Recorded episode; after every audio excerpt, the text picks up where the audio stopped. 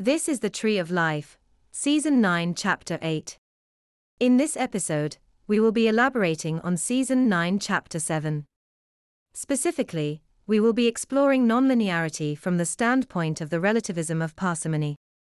To start out, in the last episode, we discussed how parsimony may eliminate path convolution from the perspective of one actor, but retain it from the perspective of another. In other words, the convolution in the path of an actor is a product not of some objective parsimony, but is relative to the individual actor's emotional continuity.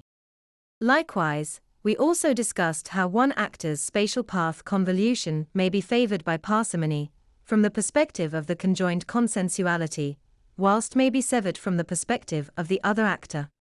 This occurs due to what I previously called nonlinear displacement events for the second actor.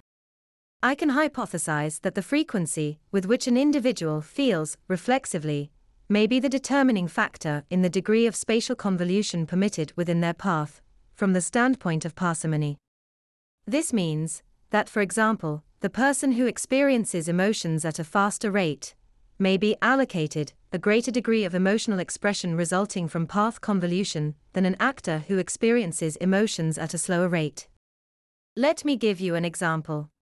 Suppose you are seated in a restaurant with some friend. Suppose you have a six sided dice in front of you. You are betting on what side will come up. You experience emotions at a rate of 1, relatively, whilst your friend experiences emotions at a rate of 1000, relatively. In other words, when you roll that die one time, you have an emotional reaction to it.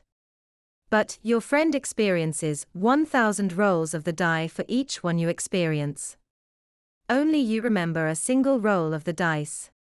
If his perspective is favored by parsimony, then everyone else in the room remembers a thousand rolls of the dice as well.